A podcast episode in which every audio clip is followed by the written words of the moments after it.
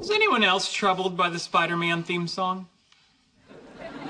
Why would it trouble you? It's like your third favorite cartoon theme song. It is. Right behind do do do do do Inspector Gadget and Teenage Mutant Ninja Turtles. Heroes in a half shell. Turtle power.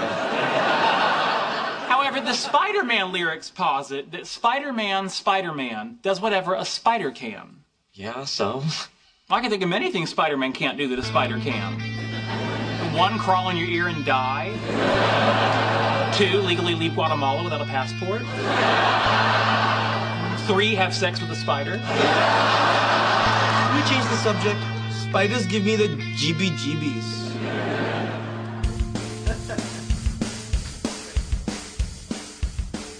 Spider-Man, Spider-Man does whatever a spider can. Just like flies. Spider-Man. Is he strong? Listen. He's got radioactive blood. Can he swing from a thread? Take a look overhead. Hey there. There goes Spider-Man. In the chill of the night and the Episode 214 for February 2013. The Spider Man Crawlspace podcast is sponsored by MailOrderComics.com. They have today's comics at yesterday's prices. An example on this episode is on Superior Spider Man number 7. In this one, the Avengers possibly kick Spidey off the team, and our good buddy Cardiac. You remember him from the 90s? Well, he's back. The cover price for this one is $3.99. Mail order has it for just $2.47, which is 38% off the cover price. So check them out at mailordercomics.com. Happy Valentine's Day month, Crawl Spacers. This is our February edition. Let's introduce who we have on the panel. Everybody that's on the show is a regular. So there you go. We've got the whole crew here. JR, what's going on? You got something good for the missus this month? Well, the fact that I continue to continue to live with her after all she's done to me, I think, is uh, the gift that keeps on giving. Uh, you know, she even suggested that I take her out for Valentine's Day, and I said, "What? That's Looney City apple britches." You always do that. Looney City Apple Britches. Nice. Apple Britches sounds like a new cereal from Kellogg.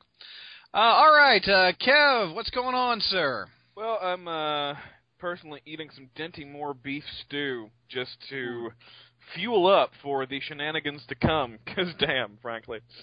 it's like you're a hobo eating Dinty Moore stew on the side of the road. yeah, I'm actually, I, I lost my apartment. I lost everything. I'm on the side of the road in L.A., but thankfully I still have Wi-Fi and a headset. Wi-Fi, headset, and Dinty Moore stew. That's living the life in LA, Important baby. things. Pretty much. There you go. And Zach, what's going on? You're having pizza, if I re- remember the text. Yes, I am. I am enjoying a frozen pizza because there's literally no food in this house. So What? what uh, did you get the best frozen pizza, in my opinion, is the Red Baron kind. You get, I I enjoy Red Baron, but this is like the cheap, like one dollar, like two for five dollar pizzas that you get, like the Tostitos. Because That's like cardboard box and cheese. Sir. yeah, well, you know, it's it's the only thing that I was able to grab in a pinch. So Great value pizza from Zach. yes, is it really? Did I get it right? Is Uh, great no, value? it's close. It's, but I worked at Walmart, so that that's plausible. So It's Equate pizza. uh, Josh, are you eating anything at the moment? No, I'm looking at what people are saying online, and you know, you, you love or hate these Slott stories. People are just really vicious. They're saying Slott is sick, and if Slott's sick, then we're all sick. You can't determine a person's sanity from a few amusing stories. If anything, Slott's more sane than any of us. Well, certainly as crazy as one of us, but you know, we're all kind of crazy town banana pants. So let me talk to you about Crazy Town Banana Pants. Look, I'm just saying it's been a crazy year for everyone. Who among us hasn't had the odd banana in his or her pants? I know I have. Wow. Okay. Uh, hey, Chris, follow that. well, there Bertoni goes with the crazy town banana pants thing again. I mean, he's been on this podcast for what, like a year or two or something, and, and every single time he does that. And what's really upsetting me is now it's rubbed off on me, and I'm saying it all the time, and everybody else is getting sick of it, and it's just spreading like a disease. And you know, Bertoni, it's been a long time coming, but I gotta say, quit it with the banana pants. Stop wearing them. Yeah, I've I've actually gone back to all 200 plus shows and and inserted Crazy Town Banana Pants in all of Bertoni's sayings. So if you go back to the back episodes, I say it quite often, only retroactively. Uh, let's see, Don, how's your pants? Uh, my pants are on at least for now. I, I can't promise anything. Are they Crazy Town? Uh, they're, they're my work pants. but, but um, in honor of uh, it, bro. Yeah. well, in honor of um Valentine's Day, and also in honor of Jr's uh appreciation for my use of language in my 700 review, I have responded in kind with a poem that I that I've written that I call "Ode to Jr." Oh, Jr's got a poem written about him. I love it. Hit it, Don. Okay, I'll do it as fast as I can. Out of the night that covers him, black as the pit from pole to pole, let us all give thanks to JR for his vast knowledge, the Spider Yoda, and his unconquerable soul. In the fell clutch of bad story circumstance, he has not winced nor cried aloud. Under the bludgeonings of clones, reboots, and robot parents, his head is bloody but unbowed. Beyond the Spider-Man's world of wrath and tears looms the specter of one more day. But in the minutes of bad stories years, you shall always find JR unafraid. It matters not how old his age, how charged with punishments the Spider-Man scroll. JR is the master of our fates. JR is the captain of our souls. I tell you, That was beautiful. And, in, in all the you know, in, in all the years where I've engaged in battles of wits with people and stuff, I think I just got served about as hard as I've ever been served. This crap is banana pants. That I mean, is- This, this Well- story was not, this story was not at all ripped off from Invictus. It would- assure. It would Wow. have broken my verisimilitude if it hadn't been broken already. But, uh, Oh, poor Chris. He had to sign off and on again real quick for a Skype, and he missed that. I tell you what, you need to print that off and mail it to Jr. I'll have to do that. the uh, the Spurs are going to start writing fan fiction now. Oh wow. you know, I, I've obviously seriously underestimated Don. I'm going to have to keep a very uh, appropriate distance from him in the future. He's he's he's become very frightening to me. That was the very first JR fan fiction. More to come. Awesome. Oh my goodness. Okay, gang, we're going to start the show a little bit differently. We're going to do message board questions first because not all the panelists can stay for the epic three-day marathon, which we call a recording. Uh, Steve J. Rogers from New York City has one for Chris, otherwise known as Chris Dadamus. Uh, what's this month's Powerball numbers? And well, now that it happened, how would you do the eventual return of Peter to his rightful body? I, I think I would do I, what I think they're gonna do, and I think what I would want to see happen is for Peter's personality to sort of reassert itself as Doc Ock stews in his memories, and Peter's influence gets stronger, and have sort of Doc Ock's personality sort of fade away, and have Peter's fade back in. I think that'd be the most interesting way to do it, and ha- blur the line between the two personalities a little bit for a while. How do how do we get Doc's body out of into another body? Mystic ninjas. Oh, all right, been done. And and if we Zach, you were talking about this the the previews for the what is it May issues Yes. hint, hint that uh, it may be coming to an end. The Superior Spider-Man. Right, right. Which, which, you know, we've never been lied to in the solicitations, but yeah, uh, Sure. it has it has the single greatest cover I've seen of Marcos Martin. With the Yeah. brain, and, Agreed. like, it's like uh, it says the superior Spider-Man, the brain, and you got little Peter and little, and you know Doc Ock fighting in there. It's Yeah. So it's a fun, it's a fun cover, very Ditko-ish. Yep. Uh, Kevin, do you think we'll see a Midnight Suns reunion or a new version of the group and the Morbius title? Uh, absolutely not.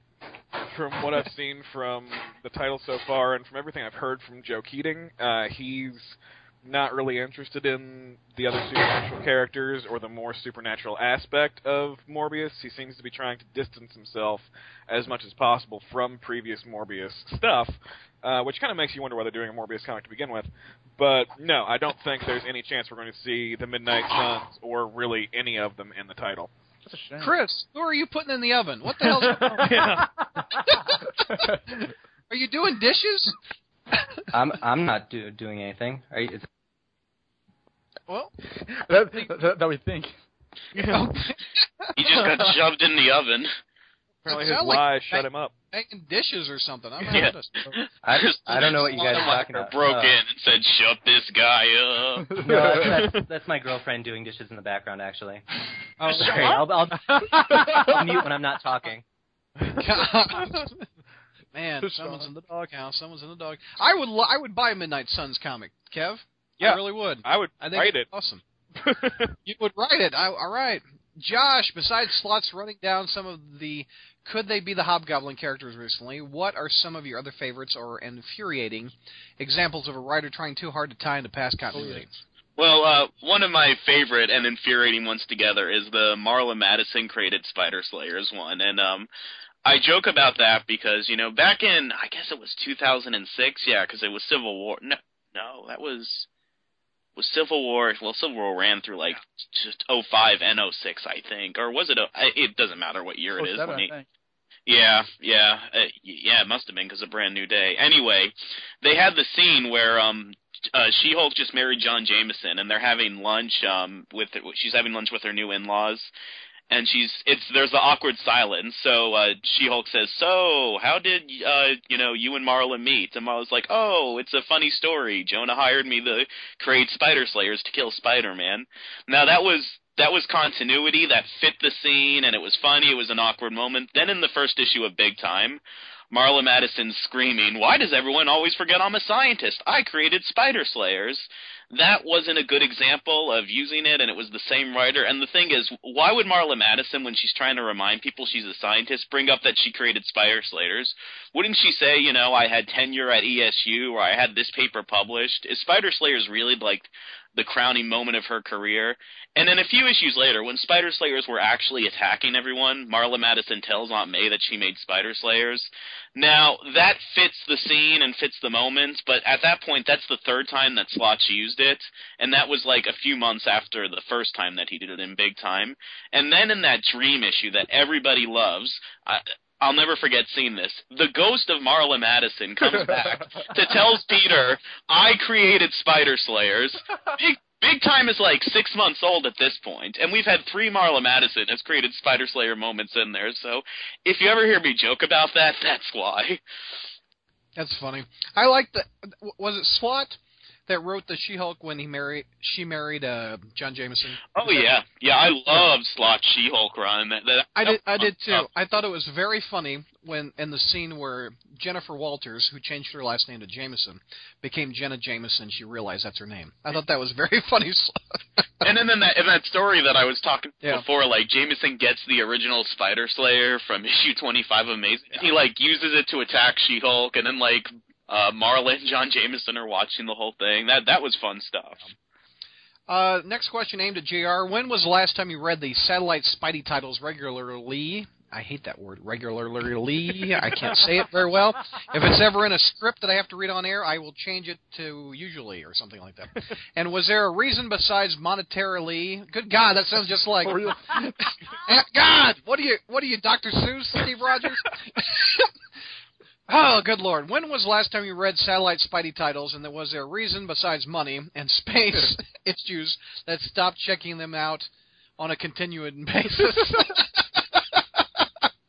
I was about hey, to, hey, Brad. if- JR, what was the last time you picked up some satellite shit? well, I was about to say, Brad, if you think you're having trouble with regularity now, just wait till you get older. Uh, What an nice, nice, um, nice. When was the last time? Uh, I tell you, Steve, um, probably uh, when Brand New Day started. Uh, for number for a number of reasons. One, because uh, for a while then there were no sp- satellite titles uh, because everything was Amazing Spider-Man. Um, but it was it was it was a combination of, of the two that you mentioned. uh, and quality. Um, I I just I you know I just I I vapor locked at spending four dollars for a comic book. I mean, you know, I just I, I got it. I got other things to spend my money on, and you know, and it's like it's like here I get on my wife for all kinds of things, you know, and then what's that? Oh, it's a four dollar comic book that I read in about five minutes on the crapper, you know. so it, it's it's all of those things, but but yeah, if the quality was better, it might be worth it. But uh no, they're they're just not worth it anymore, Steve. One of the last ones that you bought that I remember you upset about, Jr. was that what Great Power" miniseries. Remember that one? Oh yeah, I get that was yeah. bad. That oh, was bad. And, and yeah, that's where the quality comes in. I mean, they were Yeah. awful, awful. Yep. And not that Marvel Team Up was that great back in the 80s and 70s either, but well, that was a lot. That was a lot different. You weren't. You weren't. I mean, you know, if you go back to inflation, you weren't spending the money on those that you are now. You know, I mean, even though a quarter and fifty cents was a lot to me when I was a kid and had no job, uh, you know, you could spend a quarter and be modestly entertained, or even not be entertained and not felt like you'd been ripped off. Nowadays, it's like if you re, if you if you paid four dollars for you know Stalker from the Stars, you know, you wouldn't be amused. You'd be furious. Uh, Abul Aziz from the location dot dot dot. Everyone, what? Why was Michelinie's humbug issues funny? Give your favorite moments of the humbug issues. Where are humbug issues? There was one in Web, but I don't remember the story that well. There Do you guys a- remember humbug issues? There was idea. an Orkin Man um, public service announce like it was like an Orkin Man. It had Spider Man on one side and the Orkin Man on the other, and it was it had it guest starred Humbug. That was my only exposure to the character, and it was Yeah. it was ridiculous. I can't remember humbug. Jr. You remember humbug? Bertoni? I remember him, but I don't remember like having a big impression on those issues. Me neither. Jr. Yeah, I remember him, but uh, not with a whole lot of detail. No. Yeah. All right, Sorry, looking him up. you stumped the panel. Orkin Just Man? like Johnny Carson would stump the band. Abul Aziz, Uh, your check is in the mail. You won. No doubt. Uh, Brad, Betty Ross married a guy named Ramon back in the 80s, but then she dumped him with no divorce and married Bruce. Then dumped Ramon again. Poor bastard. What happened to that Ramon guy? Two words. Hulk smash Ramon. That's three words. Um, I don't remember Ramon, nor do I remember Humbug. What the hell? Okay, I, I know, I know from comic osmosis, like just from reading up, that Betty was married to Glenn Talbot. yeah, she was. Yeah, I remember Glenn. I don't remember Ramon. Was his last name Noodle? Okay, come on, that was funny. Ramon Noodle? Okay, never mind. Wait, wait, wait, Ross was married three times. Yeah, she. she I guess. What a Yeah. what a housewife. I mean, man. Uh, I have no clue what happened to Ramon. Um, that might have been the time where he went after, where the Hulk got his brain back in the 80s and got a pardon, etc. But I can't remember that. Got his brain back. yeah, Doctor Octopus took it over. He's been doing a lot of that. It was Crazy Town Banana Pants. Somebody's got. Hey, Ava, do you remember Hulk? Say yes. oh. Ava just walked in. She wanted to be on the recording. Do you remember Hulk when she married Ramon, the Red She-Hulk? Do you remember her? No. All right. I don't think she knows what to say. See, see. Bye bye. You gonna go have fun? Okay. All right. None of us remember Roman Noodle. Not even Ava, who's like read every single Hulk issue. Exactly, true. Bye bye. Uh, Josh and Don, everyone considered Spider-Man a menace and Amazing 22, including the Human Torch. You guys ever made make fun of that coming out of nowhere? Well, we made fun of a lot of things coming out of nowhere. You know, uh, when we were going over those issues on classics. Uh, 22 is actually the Circus of Crime issue where I uh, where I read out. Uh, I think the clowns like it calls Princess Python a no good double crossing female. I, still I like I think he's talking about the previous issue though, which actually had the Human Torch. Yeah, because at the end, the- uh, Peter goes emo and, and like says, "Everybody hates me but loves the Human Torch. Why can't I show them my identity until you know Civil War?" But um, I'm sure we did. If we didn't, then we're making fun of it now. What I remember about that issue is like there's a part where the Human Torch is looking for Peter Parker, and he finds him just by walking around because New York, everyone knows that New York's only like three blocks, and I remember he's like there. I knew if I walked around long enough, I would find him, and I'm like, well done, Stanley. You know that that sure explains it. I love that issue. JR, give us a rating for Spectacular Spider-Man magazine number two and to its chopped up reprint in annual nine. That was a, Uh, I love the magazine. That was awesome. Well, you know, uh, I I first came across that story in its uh, chopped up uh, annual number nine. Um, I I think I told a story in one of my articles about how I swapped a couple of Batmans to the barber for it, and it was always one of my favorite Green Goblin stories. I always gave it a you know I always gave it an A. Although when I read it anymore, some of the dialogue is pretty darn creaky. Uh, but uh, but you know, and I'd always wanted the more complete version. And but anytime I had anytime I saw it, uh, it was always a, a, a grossly inflated price, and so I never bought it. And I'd always wanted it. And then, as a result of a um, uh, John Wilson actually hooked me up with a um, a copy of it, not a real one, but anyway, but uh, for a, a podcast that never happened because Spider-Man Classics decided to go gently into that good night. Um, and I was very disappointed because really it added nothing to what I had already read. You know, I I I certainly enjoyed the this the chopped up version, and when I got the full version, it was like, well, okay, there's some extra splash panels, there's some extra, excru- you know, you know, Peter agonizing and everything, but it really added nothing to it. Um, the only thing that kind of seems ironic now is uh, when you look at it is there's a scene that was in this magazine that didn't make it into the uh, annual, where Peter is going to pick up Gwen uh, to take her to this party of Norman Osborn's, uh, and uh, he's thinking to himself, "How can I subject this gorgeous creature to the Green Goblin? And yet I must." And then, like, all kind, about two or two or three different stories occurred after I read that, so that's kind of my that's kind of ironic and amusing, but. But overall, uh, no, I uh, I can't say that the uh, the extended version is any better. I like the short, choppy version just as much. Yeah. The first time I read it was in a reprint also. back in the mid 80s, uh, Marvel Tales, that's where I did, that's back in the day, that's where you read your reprints of Spider Man if you missed any. And uh, back in the mid 80s, Marvel Tales went off in a little bit of a different direction. They had originally been reprinting each issue of Amazing Spider Man, like from Marvel Tales 137 on. but right before they got to the 200th issue of Marvel Tales, they split off and started doing like Marvel Team Up reprints, etc. And for about 13 issues, Marvel released a Spider-Man Comics Magazine digest, and it was in the size of the things that you see at the checkout aisle of um, for Archie Comics, like when you see all the the National Enquirer stuff that right around where the bubble gum is.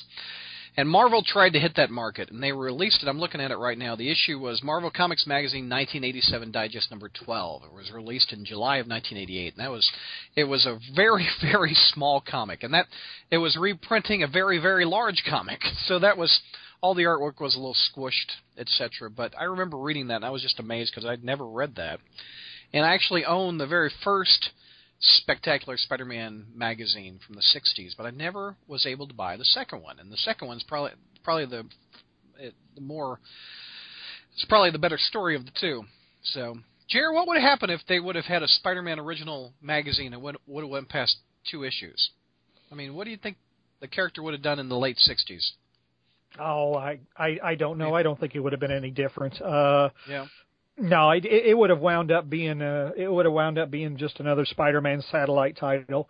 Uh, Yeah. But it's the fact is they were two entirely different formats uh, that uh, attended to capture different uh, parts of the market. I, I'm not sure that we can really say that, uh, or, or really say anything much. Um, what I always found ironic though was in the when Spider-Man uh, the first movie came out um, that this story was never reprinted or re-released.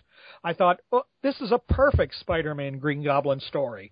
You know, it's self-contained, uh, it, but it has, you know, but you know what's going on, and I'm trying to think of what they reprinted instead. But they didn't reprint this, and I, I and I don't know why. It, it seems like it uh, of all the stories, it doesn't seem to show up very often. Yeah. It's like- a it's lot good of Green the Goblin el- story.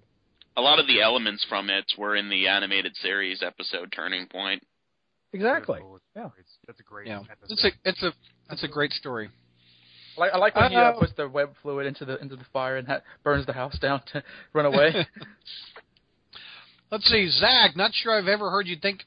Get your thoughts on how the Clone Saga should have really happened, and your thoughts of how it lives to the saga published in the 1990s. Oh, Dude, dude, dude! I reviewed it on this very website. I had Howard Mackie show up to the first review. I, I don't know how you missed that, but anyway, I'll, I'll give you my briefly my thoughts. Um, the basically it, it was a kind of an extended outline um, for the backstory. That's how it should have been, quote unquote. But uh, I enjoyed it thoroughly. I thought I thought it was some of Todd Nauck's best artwork on Spider-Man.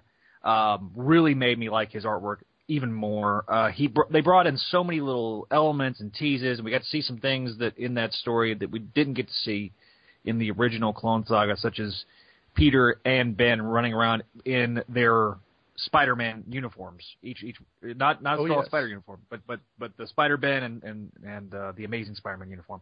So I, I enjoyed that. I enjoyed enjoyed it for what it was. I was hoping that we'd see more of Ben Reilly uh, spinning off from that miniseries, but um, it didn't happen. But we got Kaine instead, so I'm I'm, I'm happy now than I was back then. But uh, it, it was a great miniseries. I think I gave it an average of 4.5 out of five. Uh, for this fan, it was absolutely everything that I could have possibly wanted. I think um, back in the day after it was released, I emailed Todd DeFalco and asked if um, any more Ben Reilly was coming out after that, and he said him and Howard Mackie pitched a, a solo series for Ben Reilly, but it was turned down.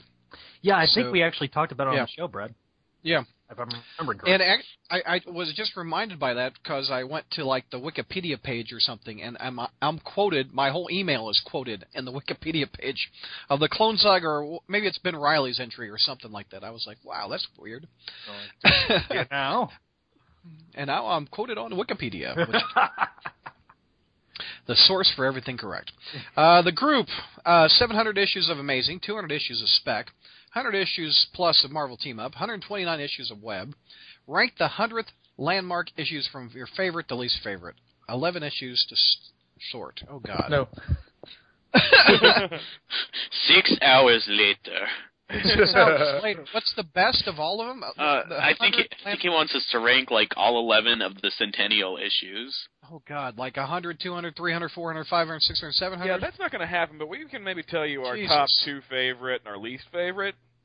Yeah, that that's fine. um, for my part, let's say I haven't read.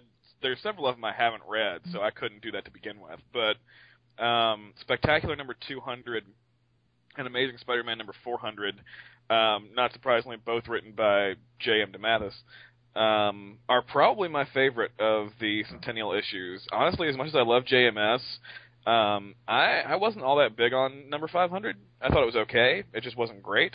Uh, and of course, the past two Centennial issues haven't really done it for me. Um, I like 300 at a lot. I like 400 a lot of amazing. Uh, I like Spec two. Is that the one where That's Harry a Harry Doc- issue, yeah. 200? Yeah, 200 I like a lot. Marvel Team Up number 100 was it the X Men one? That, that I don't even remember. I think that was a Frank Miller cover. S- I don't. No, that really was care the Fantastic Four. It was a fan. Yeah, that's right. Yeah. With car- Karma. intro of karma, karma. Yeah, karma, karma, karma, karma. What? And, Uh, I, I don't. I, and I don't mean to interrupt, but I just, you know, we're talking about JMS in this one. You know, where Straczynski uh, wrote that, you know, had Morlun hit Spider-Man harder than he's ever hit before. Marvel Team Up has a classic issue where uh, the thing clocks Spider-Man and says something because Karma's taken o- over his body and Spider-Man attacked Sue, and the thing said like, "Well, you'll have plenty of time to, you know, to think about what you've done when you wake up," and then just clocks him and, and it's knocks him time. knocks him completely out. But Yeah. but he'd never been hit harder than Morlun, though. Remember? Somebody's bitter. I think we're good on that question. Uh, Iron Patriot from China. To Don, would you like to see more superhero movies adapt the techniques of comic books, like the visual tricks of the spider sense, the multiple panels and text boxes, etc.? Um, no, because movies and comic books are completely different mediums, and I think that uh, you can adapt the different stories, but when you try to make them what they're not, you kind of lose something. Um, I was talk, I was watching like The Dark Knight Returns Part Two with my brother last night, and we were both saying like that's like the darkest Batman movie there can ever possibly be. And the, the way they got away with it is because it was animated. So because comics are kind of you know basically cartoons in print form, so you can't really try to have live action things try to be comic books because otherwise it just looks kind of odd. I think there are ways to make the spider sense a lot more apparent. Like in, in the Amazing Spider-Man, there's always that sort of like weird tingling sound effect, even when uh, they didn't actually comment on it. But they could probably that's that's sort of like in terms of like Spider-Man's powers, but making like the little Dutch angles or multiple panels or whatever, I think would be kind of intrusive. One of the only things I liked from the Ang Lee Hulk movie was he tried to do comic panels as dissolves, which I thought that was neat. There was multiple action happening on the screen in little comic panels, and I thought that was kind of neat and an homage to comic books. But otherwise, yeah, they're two different mediums. Film does things better than comics and vice versa. Viper, that is how I roll. I love that avatar that you have, a Spider-Man in a ball rolling down a hill. Love it. He's from Johannesburg, South Horribly Africa. drawn. Finally caught up, caught up on all the January podcasts. So if there have been any already been asked, apologies. My first one's to BD. Given how Dan Slott has been bashing the crawl space for the last few years, would you ever consider interviewing him for a podcast again, or Steve Wacker in the future? Kevin, at this stage, which is your wow. Would I, Well would I interview Dan Slott and would I interview Steve Wacker? Yes, I guess I would. Um, yes. but yeah, that that'd be kind of awkward. I don't know. I, I I've um when when I met them in San Diego, I mean, there was uh, it was it was fine. I mean, Slott said during one of the fights with Crawl Space, um, and this isn't anything private or whatever. He this was like a public like message board post. He says that he would never interview with Crawl Space again if I asked him at a convention, but. I mean, maybe Well, maybe he's calmed down. If I see him at San Diego, I'll ask him, and if he says no, he says no. But gosh darn it, if I'm not going to try. I've actually here here here's a little eh, behind the curtain. I actually after 700, um, I wrote both of them an email and I I said that I know we've had some different agreements over the years, but uh, I liked 700 a lot. Uh, continued success. And Steve Wacker wrote back and, and said thank you and hope the family's well, blah blah blah. And Slott never wrote back. So I think I could get in a Wacker interview over a Slott interview. Just uh, that's my That was the interview. That was the interview. Thanks. Yeah, that, He uh, Slott no comment. well, yeah. Wacker gave Don and I cookies. Right, but they were laced. To no, I'm just kidding. he, he joked on CBR like a year later. He's like, I spit in those cookies. But I mean, message board. I'm assuming that message board Steve Wacker is different than convention interview Steve Wacker. Don't be so sure. I would. I would. Kind of like uh, Dan Slott. You know, every interview Dan Slott's different than the message board Dan Slott and Twitter Dan Slott. Who knows? Kevin, at this stage, the answer to your question is yes. I would interview both of them if given the opportunity. I don't know if it's would we recuperate re- recoup. Anyway, Kevin, at this stage, Who talks for a living? Amongst yeah, ABC. my ass on a Saturday. He I'll has take one, that now. two, three. At this stage, what, Kevin, what is your view as the better vampire comic, Morbius or I Vampire? Oh come on, it's I Vampire. I, here, here's the difference. We only have one issue of Morb, though. Okay, let me compare Morbius number one to just I Vampire number one. All right then. I Vampire number one is a good comic. Moving on. Crap. Damn. Jr. Cold as ice. It's, uh, as cold as ice. Isn't I Vampire getting canceled though? Yes, it is. But it is. you know, I Vampire is getting canceled at like number what, seventeen maybe. I don't think Morbius is going to make it there personally. Oh, that's so sad to hear you say. I really don't. I mean, it's. I want to like the comic. I, you know, I'm give. I'm trying to give him as much of the benefit of the Yep, doubt as I can, but Give issue a chance. Give it a chance. uh, yeah, I mean, it's it's Morbius. I'm going to keep buying it. I liked it in issue 12 when Kevin Cushing took over the title. I think it like, sounds good. Gotta love it.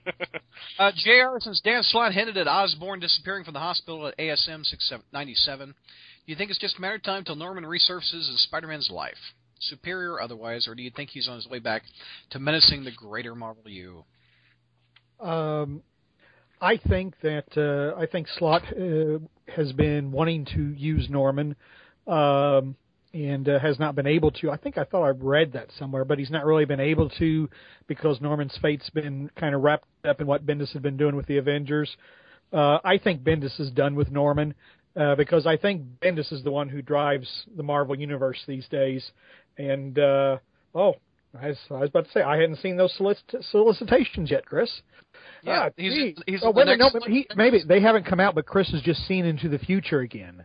So no, the solicitations are out, and it says the Green Goblin is back in Superior Spider-Man number ten. There you. No, we're recording this on um, the 5th of February. Solicitations won't come out for another few days. But Chris is seen into the future. Now, I, I, I think he's the other question. I think he's done menacing the Marvel Universe for a while. The uh, so Chris has also seen that Kevin will be writing the Morbius title. Um, what Kevin's gonna like grade himself poorly on the podcast when he does better stuff. his other question to JR, what the hell was up with Bald Harry in 690? That sounds bad. Bald Harry Osborn in ASM 7. Harry ain't That's Harry no more. well, obviously he'd been watching too much Breaking Bad on AMC and said, "Hey, that's a look that I like." He got tired of people picking on his hair and saw that show and say, "I'll go with that." But your guess is as good as mine. I, uh, if you listen to the podcast, I don't think what Harry's doing or uh, right now makes any sense whatsoever. Wonder if Harry Osborn's chest hair is like that. Oh, God damn it, man! Chest cornrows. I must, I, I must, I must confess, as as much as I follow the Osborns over the years, their, their chest hair has never really come up. No, like he, he- he's a he's like a he's like a wet seal. He doesn't have any chest hair. Yeah, You see Harry um naked, you know, but there's steam covering his uh, you know, little Osborns in um Spectacular Spider-Man. I think it's 199. It, it's it's it's the it's it's from that run where he like goes insane. No cornrow chest hair, huh? All right. Cornrow chest hair. I've heard it all. Go all. to the night so far. Don, what Dibs incarnation do you consider the best? The original Dibs or Dibzukai? Uh, the original Dibz. All right. How would you react to the Dibz crossover movie with any of the Marvel animated series? horrible idea because they like the DBZ characters would kill all the Marvel anime characters. Although uh, I'm interested to see how the Iron Man uh, anime would, would interact. That actually looks pretty cool. Although I'm not. Do you like the Marvel anime? I, ca- I couldn't take it. I've, I I- I know I've watched this before, but like the only one I've seen so far is the uh, Wolverine one, which I didn't really care for. I would like to see the Wolver- the, the X Men one because that looks like it has a lot more possibilities, and I know that, that they've introduced that character into the comics, like that new character.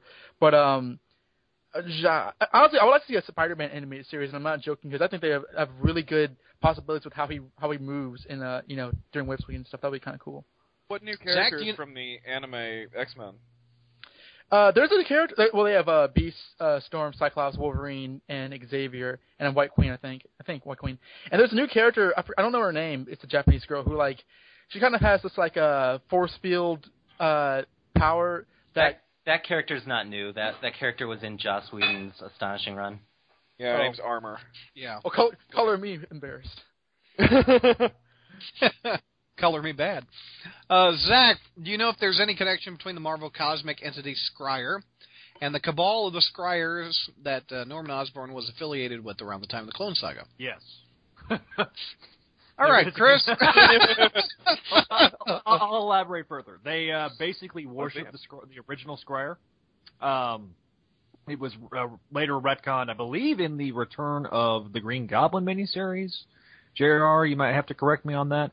That uh, they had been a part of the. He, they had kind of worshipped Oh, that yeah. guy, and then Norman Norman Osborn took over as their deity, so to speak. And and so yes, there is a connection between the character that appeared in Silver Surfer and, and I think they also talk about this in Life of Reilly as well, and uh, the Scryer organization. I did not know that. Uh, Chris Bertoni in the panel. Uh, after the ends of the earth, Madam Web told Spider-Man that Silver Sable was alive, but yet she appeared in issue 700 with the rest of the dead supporting cast. What up with that? That was just Peter hallucinating. I don't think that was really the afterlife. It better not Yeah, I, I've seen a lot of people ask this question, and I'm really surprised how many people like took it literally that like Peter died and went to heaven, and that that that wasn't a hallucination. Well, I think it was. I think people take it that way because it was suggested in the issue itself. Because when he comes back, you have what's his ass, uh, Trapster was it, Trickster, um, saying, "Oh, he was he was dead for six minutes." Yeah, but I really don't. Yes, thi- Josh, but I really what? don't. I really don't think that heaven is, is a Humberto Ramos, you know, splash page of supporting characters. Yeah, I, I I would say Man, the, there goes my. the comic I'm itself, disappointed. because of the dead for six minutes, suggests that it actually was heaven. The only reason we're saying it's not is because it wasn't good. oh no! Ouch. Said, why, Ouch. why is Nathan Lubensky in heaven still paralyzed. Which is it's heaven and um well because Nathan Levinsky was a gambler if you recall so like when he got to heaven he did some gambling and he uh he, he owed the bookies a bunch of like heaven money and they broke his legs again Or, Dude, it's, it's heaven. It's, to hold 'em. it's not the island from Lost. It's just heaven.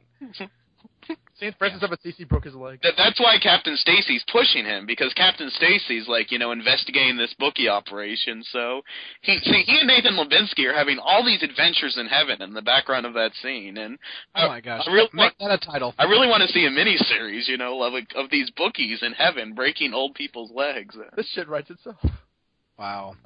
You've heard of Highway to Heaven, Bookies to Heaven, starring Michael Landon, Nathan Levinsky. It's Levinsky. crazy town banana pants. Wombat 909 UK. Do all. Anyone who I've told about the current storyline in Superior, they act with uncertainty and think it's silly. Have you told anyone about the current direction? If so, what has been their reactions to it? Is this to all of us? Yep. Go ahead. Um, sometimes, you know, at work I have to read stuff to the kids, and they if they pick comics on the Kindle, I've I've read 698 to some of them, and they they kind of get confused, like because it's Spider-Man saying no to Doctor Octopus at the end, like no, you know, I'm Peter Parker now. So it, generally, it's been confusion, but that's just because they're not used to comics. I, I several people at work were like, "Did you hear?" Because it made the the wire and made several news outlets. Spider-Man died. I'm like, he did last year. He'll get better. and they and they were like, "Oh, okay." So that's been generally the non-readers. can I answer this question? Yeah, go ahead. So I was at my neighbor's apartment, um, and I who's a friend from law school, and I want I read this question. I wanted to see her reaction. So I'm like, "Hey, what would you how, what would your reaction be if I told you that in Superior Spider-Man?" And then she's like, "I don't care." And I'm like, "No, wait, just let me just say this and then tell me your reaction. I don't care." Well, no, just let me say this. Spider-Man's enemy possesses his body and jacks off. And she kind of looks at me. and I don't think she said anything.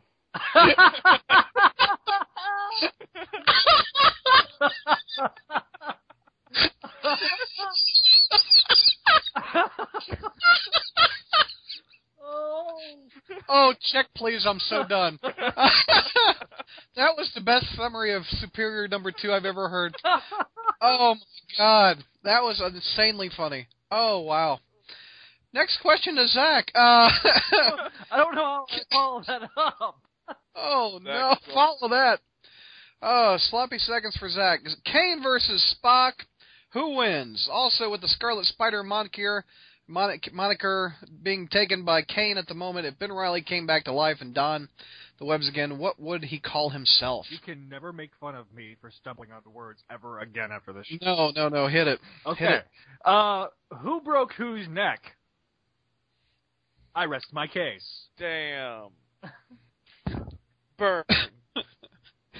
So Kaine wins versus Spock. Yeah. All right. You kidding? All right. What does Scar? What does Ben Reilly call himself if Scarlet Spider's taken? Oh, I, you know, I I really don't know what he would call himself. The Steel Spider, but that's taken. Uh, I I believe he would call himself Scarlet Spider and kick Kaine's ass. That's yeah, uh, yeah, yeah. How and how would would Kaine fight back? Is the question. Uh, I don't know. This version of Kaine might just go off and call himself something different. I think because he doesn't really care for the name anyway. Well, they already have a logo for Kaine. If you remember, uh, Mark of Kaine, I believe part one, like what Web one twenty one. Yeah. Yeah, they've got a logo. So Uh, Chris, when you first predicted the Ock taking over Peter's body, were there any stories or ideas that came to mind that you wanted to see take place?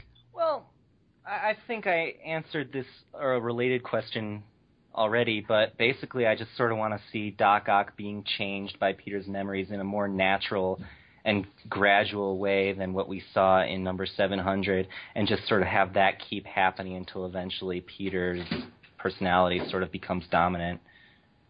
Oh, I'm still laughing at what you said with your neighbor, uh, or no, your law friend, or what, who who'd you say that to? Both both my neighbor and my law school friend. Oh my God, Don, for someone who's never read a Spider-Man comic before but wants to start with Marvel now, what do you what do you think their reaction is going to be when they find out it's not the true Spider-Man under the mask? Don's not here. He kind of said that in the text window. Oh we did. Yeah. All right. BRB, ignore me. Uh, ignore me. All right. Sorry, Wombat. We're gonna have to ignore that. Um, Uh, I'll just uh, just answer like like yo faux shizzle um science um yo Josh, What? are there any characters or events from Otto's history that you'd now like to be explored in Superior? yes um I'd like uh Carolyn Trainer and uh I don't remember what Stunner's real name was but Stunner the was it like Angela something or the other Zach Zach do you remember what Stunner's real name was I'm looking it up because I forgot it. It was it was fat chick. Let's move on. Okay, yeah, yeah. Fat chick disguised as hot chick. Um, I want them to come back because that was, in fact, they left that up in the air because she, um, like gave her life force or something from her hologram body to like save him, and then you know you see Ock at the end like crying, you know, with her in his arms, and his face is, you know, just you could just tell by the look on his face that he won't rest until he brings Fat chick disguised as hot chick out of coma, and then she. oh, okay, okay. Fat chick's name is Angela Brancale. Okay. B R A N C A L E. Well, I got Angela right.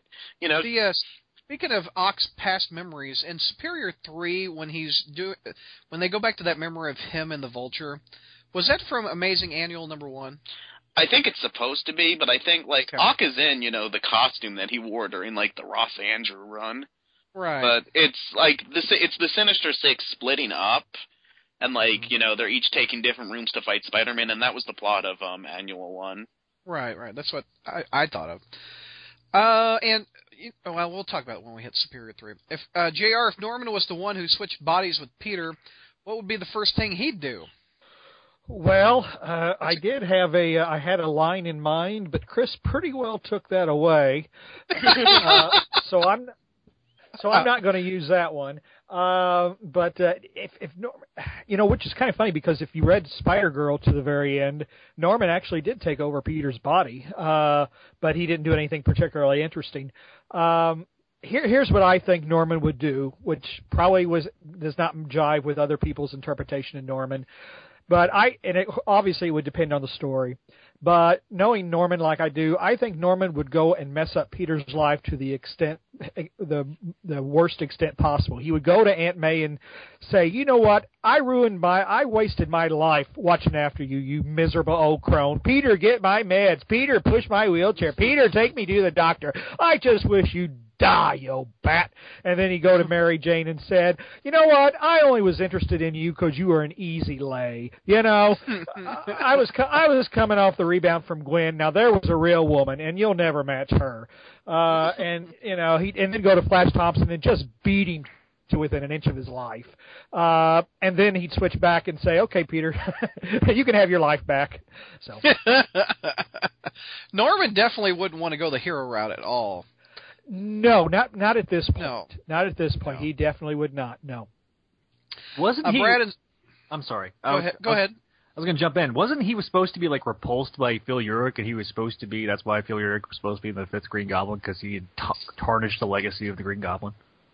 Uh, well, uh, he it wasn't so much that he tarnished the legacy, but he was he was using the name and the equipment, uh, and you know he had basically stolen that from Harry because it was Harry's hideout that Phil had. Uh, well, I want to say Phil raided it. Phil just absolutely stumbled upon.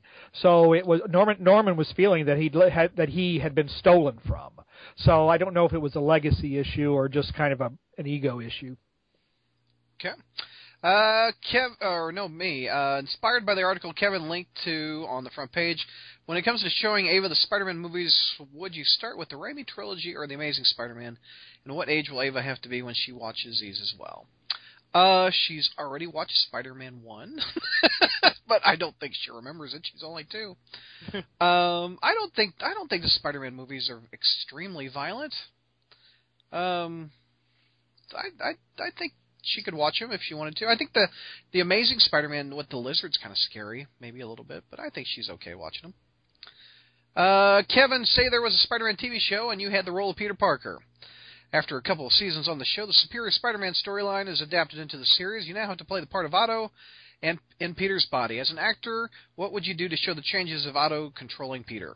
Well, I mean, at that point, you'd be playing a completely different character. So, eh, if when you start playing a character, you're going to build the physicality from the ground up. So basically, you have to forget everything you did as Peter, and then rebuild a completely new physicality for Otto, and then remember what you did as Peter to put on top of that Otto trying to do that, which makes for Hmm. basically a performance as complex as Dominic Cooper in The Devil's Double, which, damn. Wow, that sounds complicated. My God. Don, are you back? All right, sorry, Don. Uh, Eddie, or sorry, Wombat. Uh, Eddie, uh, is this Eddie D'Angelini? No, Eddie D'Angelini's like screen name is like Pump Funk and Junk or something like that. Pump Funk My Junk. Oh my God. I don't think that's okay, I'm sorry that I assumed it was the Eddie when it said Eddie. Uh, let's see. I'm sure that uh, you've done before, but I would like to hear the whole panel s- sometime on favorite unsung Spidey creative teams. Right now, I personally am enjoying Mantlo and Mooney on Spec Spidey. Okay, let's go around the horn real quick. Zach, unsung Spidey creative teams, go. Oh, I I think that uh yeah, had not been during the Clone Saga, I think uh uh what's his name? Oh Butler? no no no. No, no yeah. Sal Buscema? Yeah, Butler. I was going to say Butler, but he was working with Kavanagh. Never mind. Uh, no, I will say this: unsung creative team of Todd DeZago and um, um, Mike Ringo. I think they were very uh, that that whole run on from uh, issue eight of Sensational all the way to the end was just pure fun. Uh, I enjoyed it thoroughly. Chris? Unsung, maybe Paul Jenkins and um, Mark Buckingham. Mhm. Um, maybe Roberto Aguirre Sacasa and all of the artists he wrote with. Or Yep. yeah. Yep. Bertoni? Yeah, I'm gonna have to echo Chris's uh, Roberto Aguirre Sacasa. That that brings me back to the old episodes of Crawl Space, where like Yeah, I like this stuff too. where you would like make that girl pronounce his name and then you Spider Girl. Yeah. um and uh Kurt Busiek and Pat uh, Olliffe. Oh, hopefully, Yeah. how do I say his name? But you know, the You know- Untold you know- Tales of Spider-Man was like very, very good. Yeah, I agree. Uh, Jr. Who who do you like that isn't recognized very often?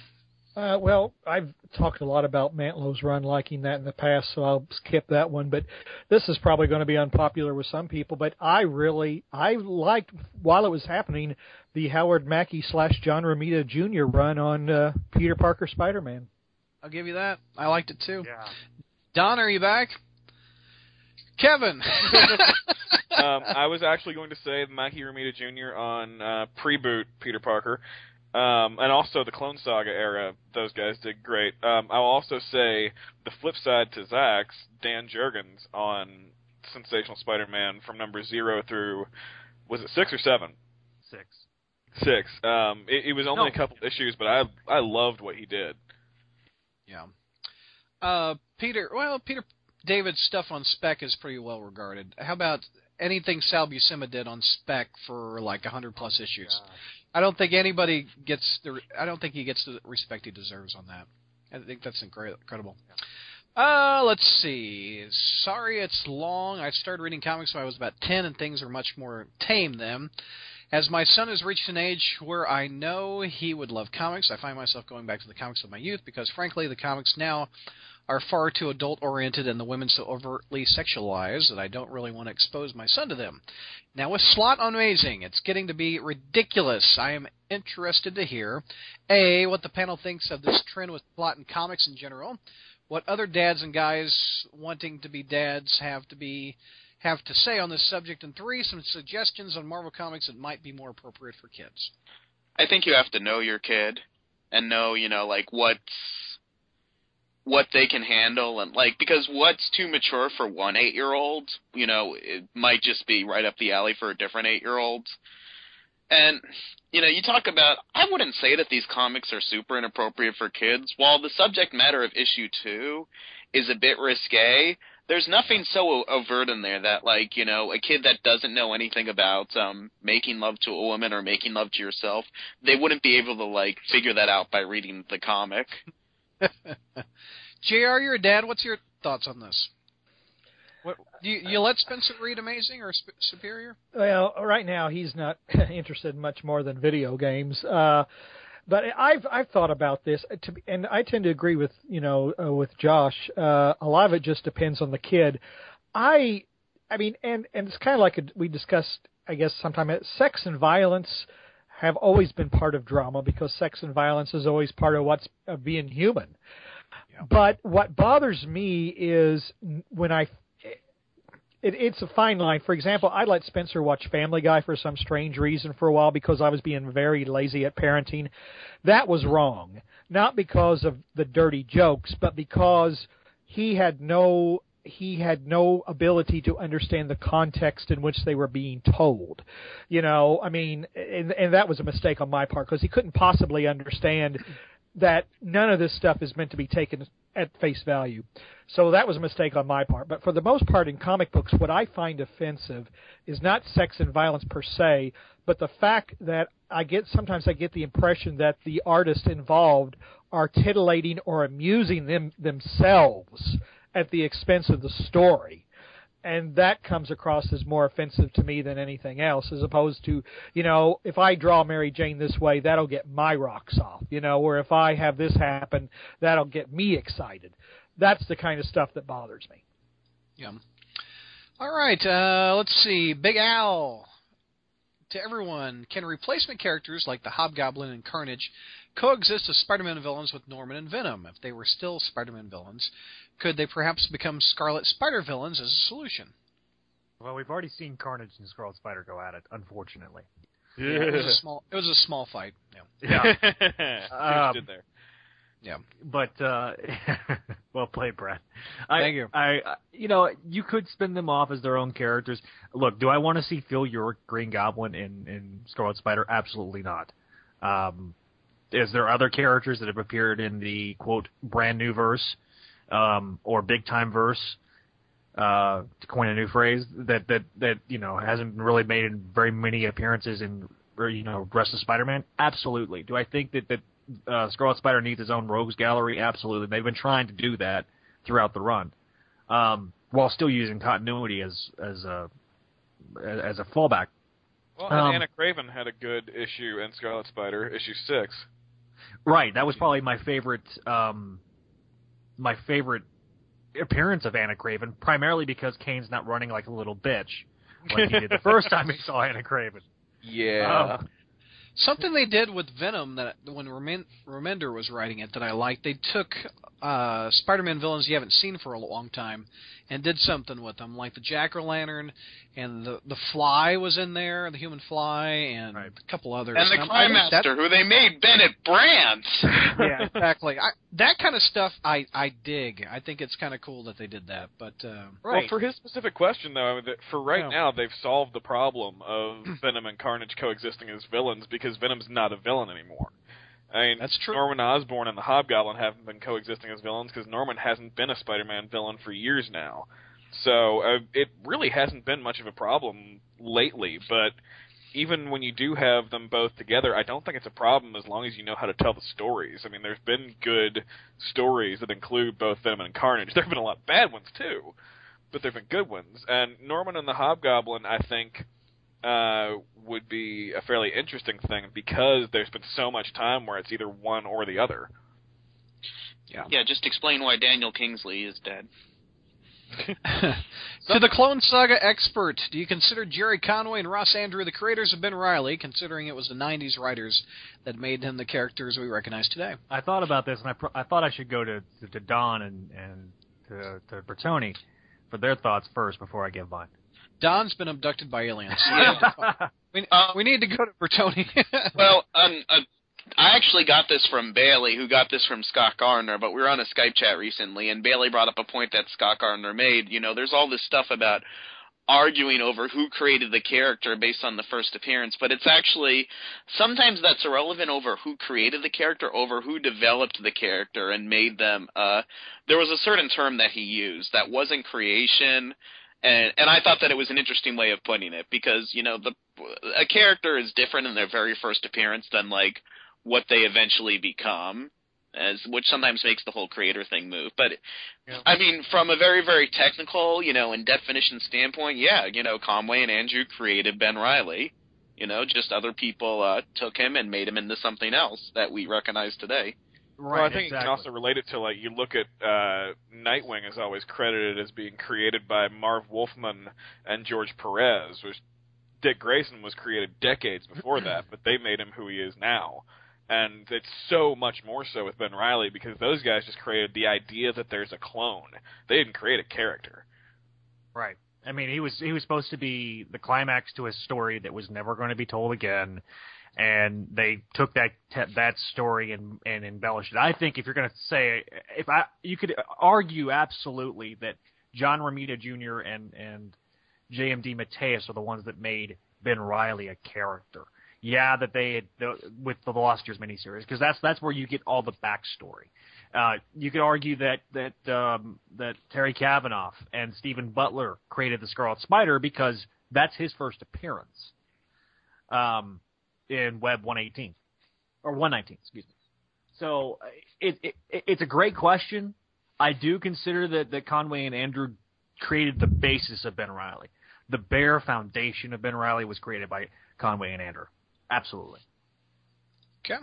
Uh, JR, where, if at all, does Omit and Amazing Spider-Man Annual 2001 rank in your list of worst Spider-Man stories beyond your top 10 list on Spidey Kicks Butt? Uh, first of all, you know, you guys realize you just pretty well shit canned the Kirby family's claim that Jack created Spider-Man. Uh, but uh,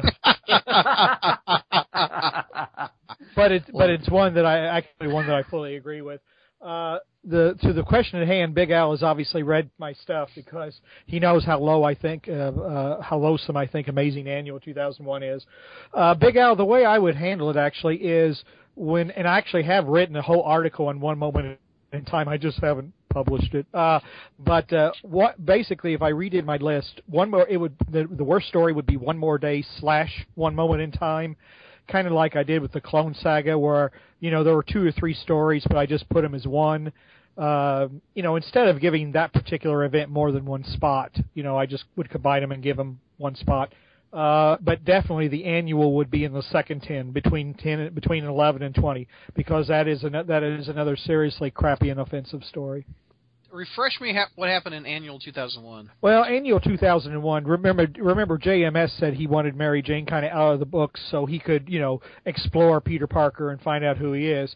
Amazing Annual 2001 is is that story where Mary Jane leaves Peter. But again, it's not the idea or the concept; it's the execution. The execution is just deplorable because Peter, Peter spent. I mean, first of all, you got to realize Mary Jane has spent a lot of time locked in a closet, you know, and so that is going to create a lot of ah. psychological issues. They modestly explored that, but the thing is, Peter kept on her for sex. And Oh, it I was remember like, that. Yeah. Exactly. I mean, and like he knows his wife has a problem with confinement, and he keeps hounding her for sex, and it's like this is stupid.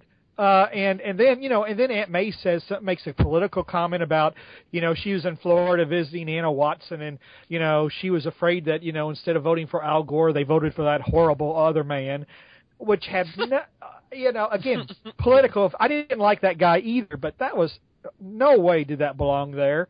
That was an offhanded sna- uh, comment, and then the ending was the worst in soap opera. You know, it, it was a horrible soap opera esque ending. Um, it, Tell me uh, the ending real quick.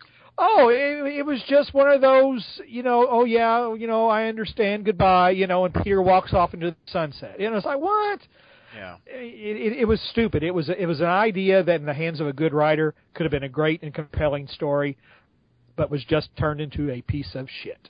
Yeah. She walks off by herself in the middle of the night um, in New York City after having just been abducted and spending earlier scenes in the story being afraid of like dark, closed spaces.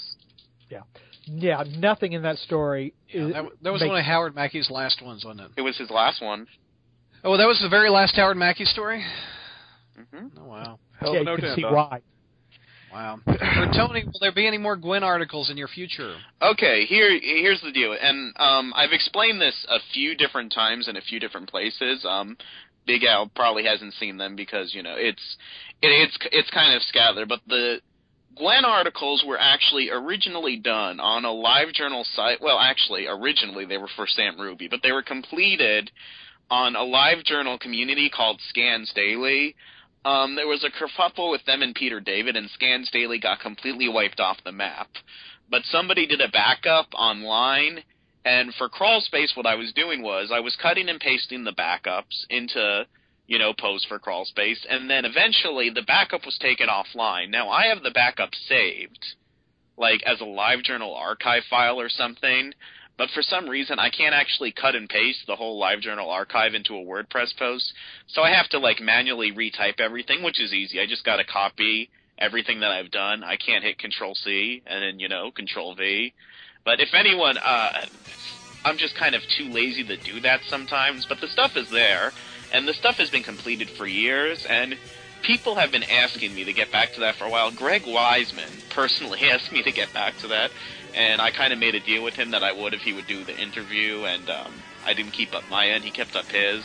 I know he still listens to the podcast sometimes, so sorry, Greg. Uh, but if anyone knows. Yeah, if anyone knows how to upload like a LiveJournal archive file to something on the internet, a way where I can cut and paste it without having to like basically save me some of the busy work, that would be kind of awesome, and I can get back on track.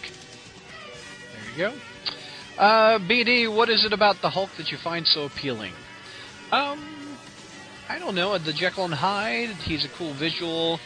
I loved the uh, Bill Bixby show when I was a kid, and that just kind of always stuck with me. Uh, he was, and I always loved. Probably, well, my first comic was one of my first comics was Marvel Team Up Annual Number Two, where Spider-Man fought the Hulk. So I, they kind of go like peanut butter and jelly to me in the Marvel universe. I love both of those characters so much. And that's a wrap on this episode. Before we go, I want to give another shout out to our sponsor, MailOrderComics.com. Another great example of their prices is on Age of Ultron number 5. And this one, it doesn't sound too good for Spidey. It says that half the Marvel Universe heroes are dead, and the other half make a choice that will change the course of the MU forever.